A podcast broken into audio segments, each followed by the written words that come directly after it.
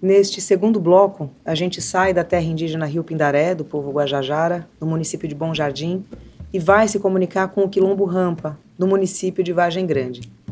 É de lá que o repórter, editor e apresentador da TV Quilombo Rampa, Raimundo José, vai conversar com a gente sobre a criação de uma TV e de uma rádio produzidas e geridas pela própria comunidade e para a própria comunidade.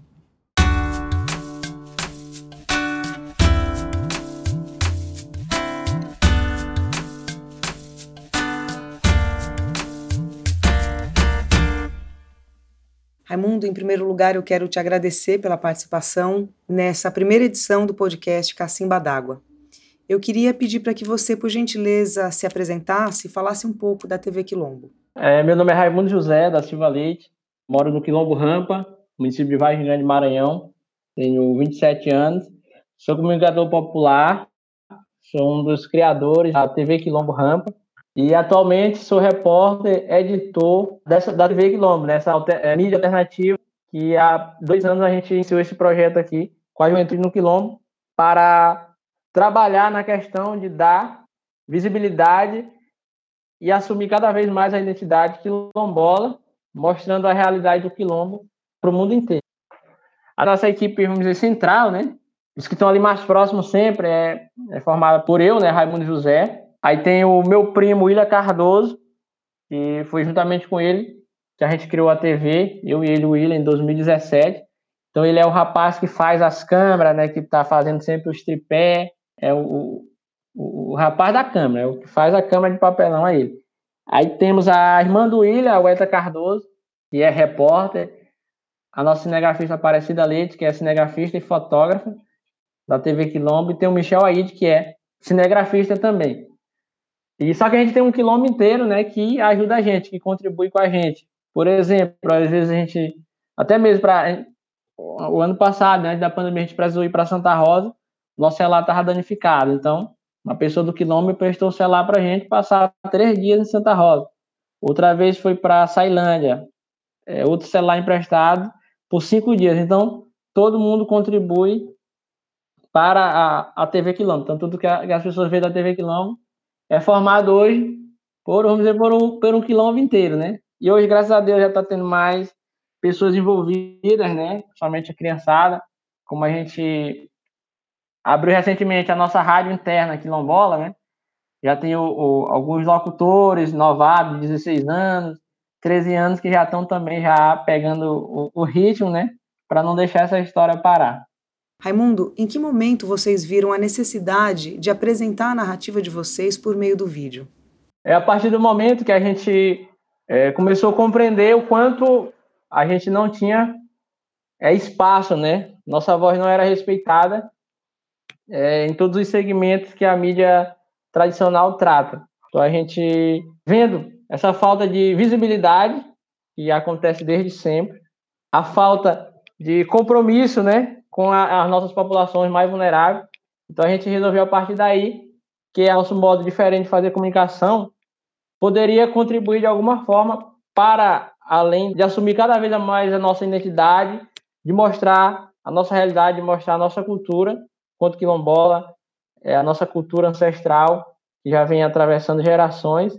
E uma forma, é claro, de da gente lutar, né, contra essa estrutura pronta que tem o sistema do preconceito, do racismo que a gente vê crescendo, infelizmente, a cada dia.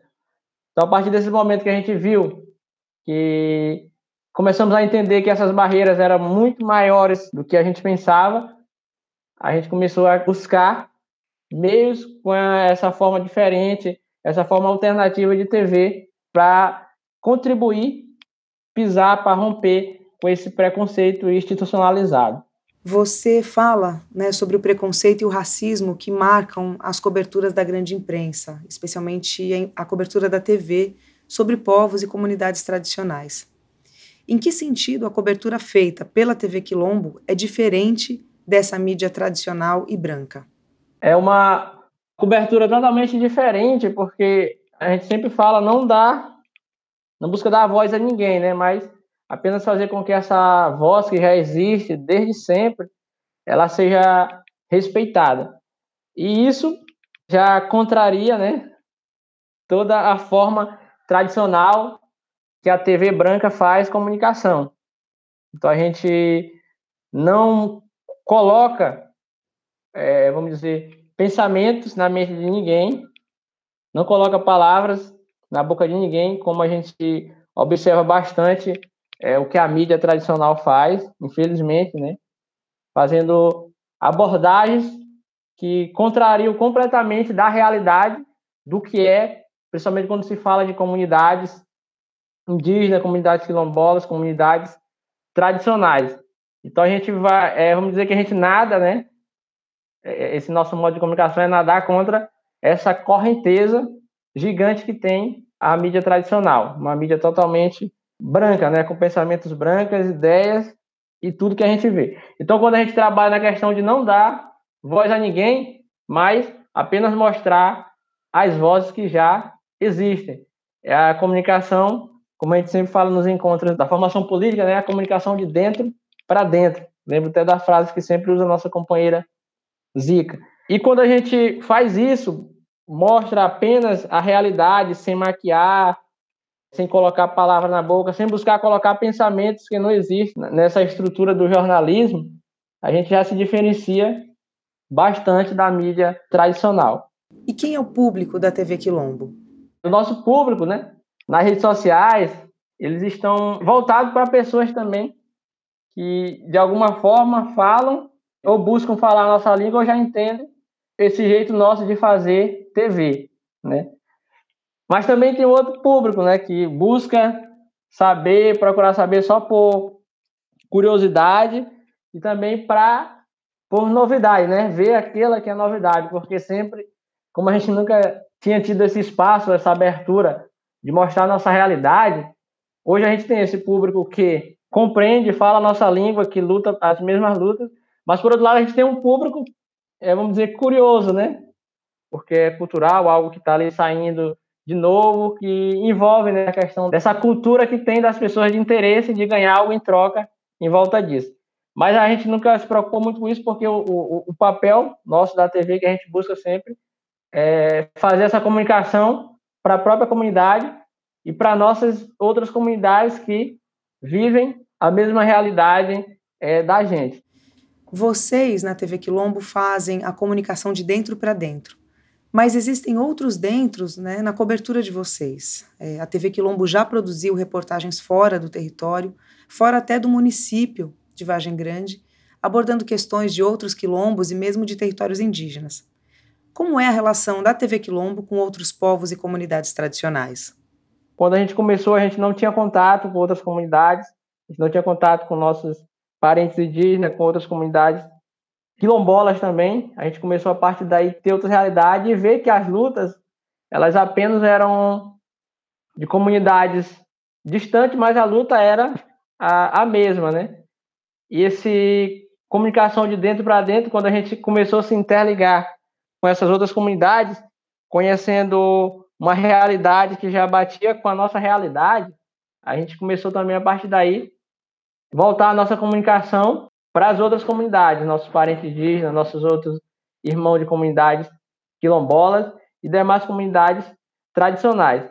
Então, fazer com que esse nosso veículo de comunicação pudesse, de alguma forma, contribuir para as lutas né, que essas comunidades já travam e também na questão de montar a estratégia, né? Não apenas a gente ficar só se defendendo, mas também montar a estratégia. Então, esse, esse, essa comunicação de dentro para dentro é muito voltada para isso, para a comunidade, principalmente os mais é, idosos, né, ter a oportunidade de ver os seus conhecimentos respeitados, né, ser enxergado, onde eles mesmos pudessem se ver na tela, pudessem ter a sua voz ouvida, e isso a gente busca é, fazer também em outras comunidades é, ao redor do nosso quilombo e até mesmo em outras comunidades mais distantes do nosso território pelo Maranhão e como e por onde circulam os conteúdos da TV Quilombo?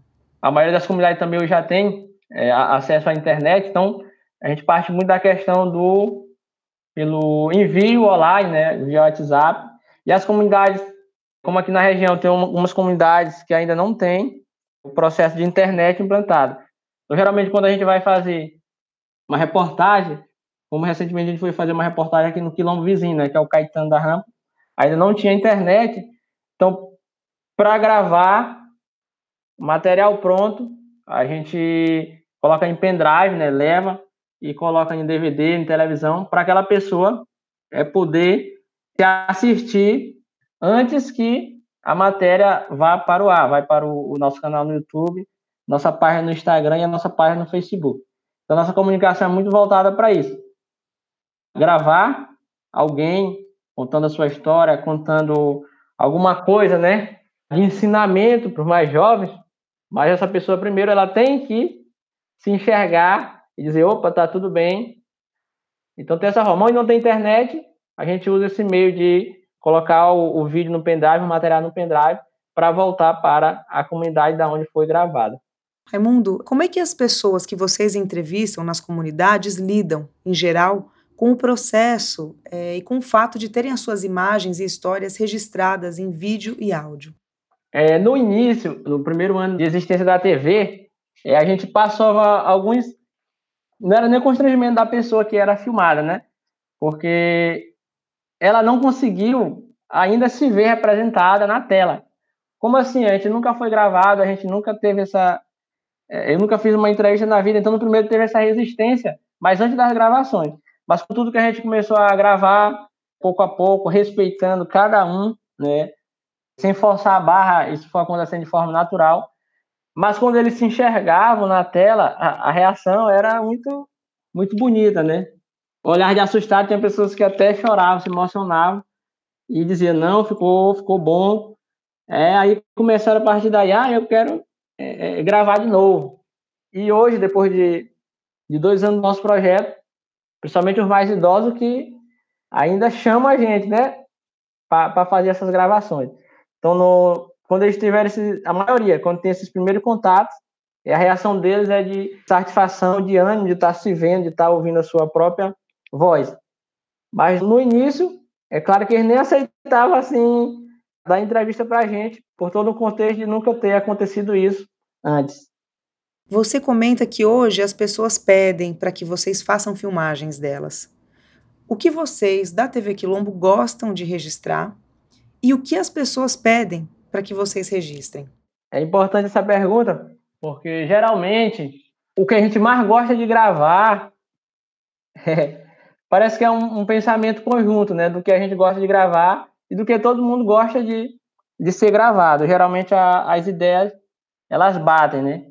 Como um exemplo, uma das coisas que a gente mais gosta de gravar é o tambor de crioula. Esses momentos de ancestralidade forte e é justamente o momento que as pessoas, os tambozeiros, as baiadeiras de tambor, todo mundo que está em volta gosta, né, de ser gravado, e principalmente quando é o tambor na mata, e é o que a gente mais gosta de gravar. É, vamos dizer, une útil e o agradável, né?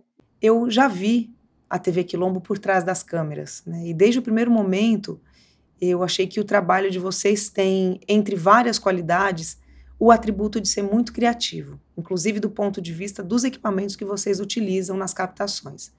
Vocês criaram até um drone próprio para a TV Quilombo. E eu queria que você falasse um pouco, Raimundo, sobre essas criações e as estratégias que vocês utilizam para contornar as limitações de acesso a certas ferramentas de trabalho. É nossos materiais, né? Como a gente fala sempre, são só os materiais mesmo é, improvisados. Então a gente até um ano e meio a gente não usava nenhum um microfone, né? Para captar o áudio, melhorar o áudio. A gente começou fazendo tudo mesmo só pelo áudio normal do celular, né? O celular cropado na nossa câmera, de papelão. E o áudio, é, é claro que com isso a gente perdeu muitas reportagens, né? Muitos áudios, porque captando todos os, os demais áudios externos, né? É claro que o celular ia captar por não ter um esse artifício do microfone hoje que você consegue captar o áudio com uma proximidade maior e todos os demais áudios externos que estão em volta quando aparece, mas é o mínimo possível. Então, no início, complicado, a gente só pegava mesmo o nosso graveto, né, fazendo que era um microfone, e Hoje não, hoje a gente já conta com o microfone lapela, pedido pela internet, para ajudar nessas nossas gravações de melhor captação do áudio. Mas fora disso, a gente não tem nenhum microfone especial para gravação. É, a gente sempre, quando vamos gravar algo mesmo do, do, do, jornal, a gente procura sempre um espaço fechado, né? Para gravar mesmo diretamente no celular. E por aí a gente já vem fazendo sempre isso. E mais, é claro que a gente é limitado, né? A questão de que as pessoas veem muitas vezes, né? A TV Quilombo. Mas na questão tecnológica de captação de áudio, a gente ainda é muito. É pouco, né? Gente, nossos recursos para isso são poucos. A Drone é uma das experiências mais fantásticas né, que tem a nossa TV. Essa primeira vez que a gente usou ele foi no, no Tambor na Mata. Tava tudo muito bonito. É, a gente fazendo as filmagens é, do chão. Aí de repente veio a ideia para a gente captar essa imagem de cima, como a gente fazia, né? E nesse dia foi engraçado que lá não tinha em cima de onde foi feita a abertura para ter o tambor, tinha uma árvore completamente gigante, né, muito alta, mas que era ruim de subir, de subir em cima, né, que a gente estava pensando de subir em cima dela para fazer a imagem do alto. Aí a gente teve a ideia de colocar, né, de amarrar o celular é, na ponta do bambu e a partir daí tentar filmar mesmo do chão e foi uma experiência que, que deu certo demais e até hoje, quem, quem consegue ver só as imagens, as imagens já cortadas, né? Quando a gente corta só as imagens do alto, pensa mesmo que é de um drone, né? A gente batizou como nome de bambu drone, então virou. Pessoas fizeram até meme na internet, mas o importante é que o bambu drone funcionou, funciona até hoje, captando aí nossas imagens de cima. Então, captar imagens de cima, principalmente da roda de tambor, não é mais problema para nossa TV. Ao longo desses dois anos, as produções da TV Quilombo chamaram a atenção de outras comunicadoras e comunicadores populares, e vocês foram chamados a produzir e participar de outros programas. Onde mais a TV Quilombo aparece? É, a gente tem um programa, né, que é o chamado A Voz do Quilombo, é, em parceria com a editora Ser Poeta, que tem a rádio Craibeira de Santana do Ipanema, no estado de Alagoas. Então, todos os sábados, das 20 horas até as 22 horas a gente tem esse horário para apresentar o nosso programa A Voz do Quilombo, daqui mesmo do Quilombo, falando a nossa própria linguagem, né, trazendo as notícias do Quilombo, da região, de outras comunidades quilombolas, comunidade indígena, comunidades tradicionais. Então a gente tem essa parceria de todo sábado, tá fazendo um programa, e esse programa é transmitido para todo o Brasil através da Rádio Craibeira de Santana do Ipanema, no estado de Alagoas. Raimundo, lá no começo da entrevista você falou de uma rádio interna que vocês acabaram de criar no Quilombo. Queria que você falasse um pouco mais para a gente dessa rádio, como ela funciona e quem faz ela acontecer. Essa rádio a gente conseguiu com um amigo da gente, um, pequeno transmissor, e que, no primeiro momento a gente estava com a ideia, já com dois anos, de amadurecer esse projeto de fazer a rádio interna, a rádio porte, né? Comprar as caixas, colocar nos portes e por um sistema de som está transmitindo a nossa programação diretamente para as portas das pessoas. Só que não deu muito certo, aí a gente não, não desistiu. Aí quando deu, tá com 15 dias atrás, a gente conseguiu colocar a rádio no ar em frequência mesmo, FM. A frequência da rádio é 105.9. Quilombola FM. A rádio fica no ar todo dia. Então todos os rádios, celulares que conectar, pegam. E ela foi mais além do que a gente pensava, né? Ela tá pegando um raio de 10 quilômetros. Então, pega, além de pegar no quilômetro, ela tá pegando em mais três comunidades ao redor. Mas a ideia inicial era mesmo só fazer essa comunicação interna com mais força, né? Na verdade, essa é a nossa ideia. Então, a gente. Era só eu, o Raimundo Zé, como locutor. Aí hoje já são quatro locutores, né? Pessoas que não se identificam com a TV, se identificam com a rádio, então estão na rádio. Então todo mundo, é, a maioria deles já sabe botar rádio no ar. Então é uma, uma rádio feita para a comunidade. Então qualquer pessoa da comunidade que quer fazer um, um, um programa, quer dar um alô, a, a, porta da rádio é aberta 24 horas. A pessoa vai entrando lá e já manda seu alô, bota sua música, seu pedido. É uma rádio feita para a comunidade se escutar. Fora o impacto para a comunidade, né, que se vê representada nas reportagens que vocês fazem, e que inclusive tem autonomia para contar a própria história, se apropriando de uma ferramenta como o rádio, que impacto a TV Quilombo trouxe para a vida de vocês que estão na TV Quilombo, que criaram a TV, nesses dois anos? A, a, nossa experiência na TV Quilombo, ela mudou, vamos dizer, completamente a, a nossa vida, né? Quando a gente fala a nossa vida, é o nosso modo de pensar, o nosso modo de se relacionar, o nosso modo de buscar alternativas, né, de enfrentamento. Então a gente começou a partir dessa experiência, é, principalmente quando a gente começou a ter contato com outras comunidades, com outras realidades, e a gente foi foi crescendo mais ainda e foi vendo mais ainda a necessidade da gente continuar com o nosso trabalho, né?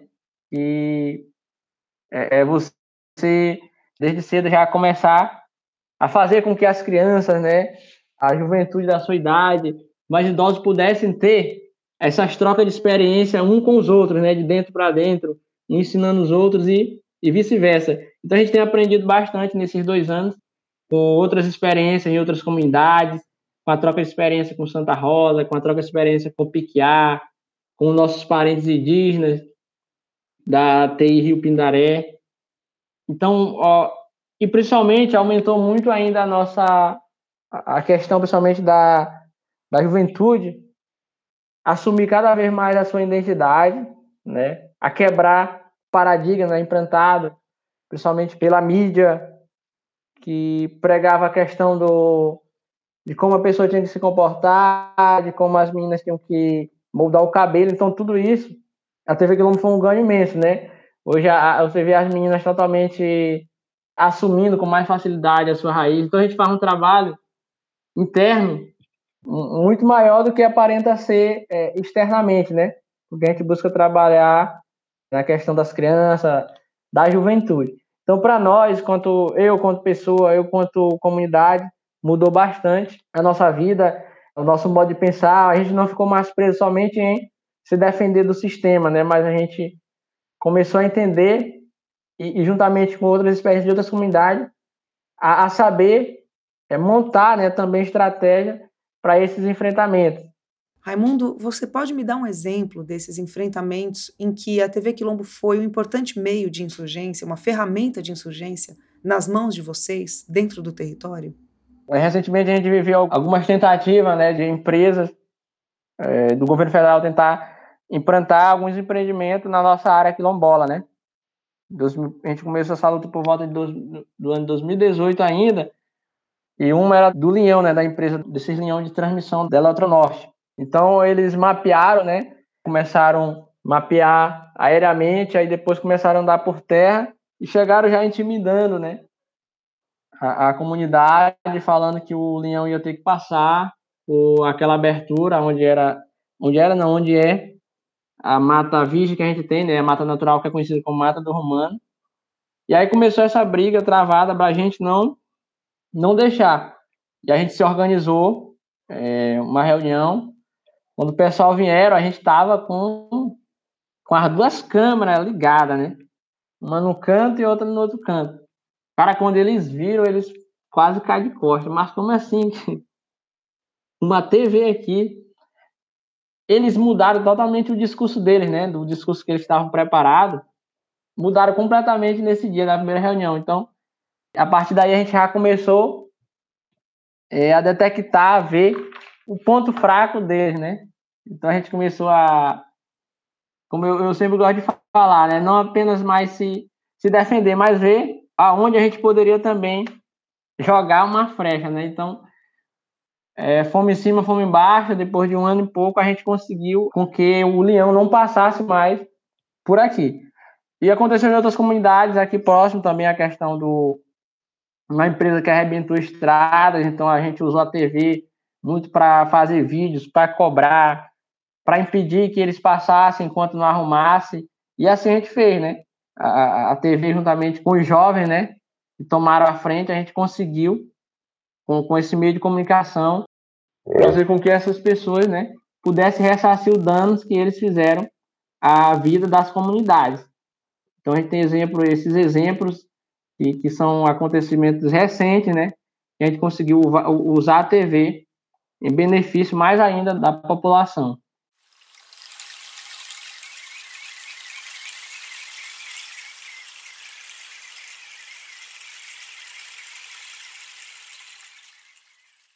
O certo é o avesso, e a verdade oficial é uma farsa mal contada por meia dúzia de homens brancos e repetida por seus sucessores.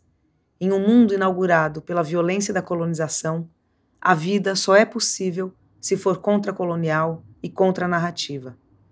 Subverter a palavra oficial e contar a própria história é um bom começo. Raimundo, muito obrigada pela conversa tão generosa e que aponta para tantos bons e possíveis caminhos para as comunicadoras e comunicadores populares que já estão aí e que ainda vão chegar. Muito obrigada. Ah, eu que agradeço. Fico muito feliz falar e falar contigo. É... Ah, nem sei explicar. Obrigado mesmo. É muito, muito mesmo. Abraço, beijão. Tchau.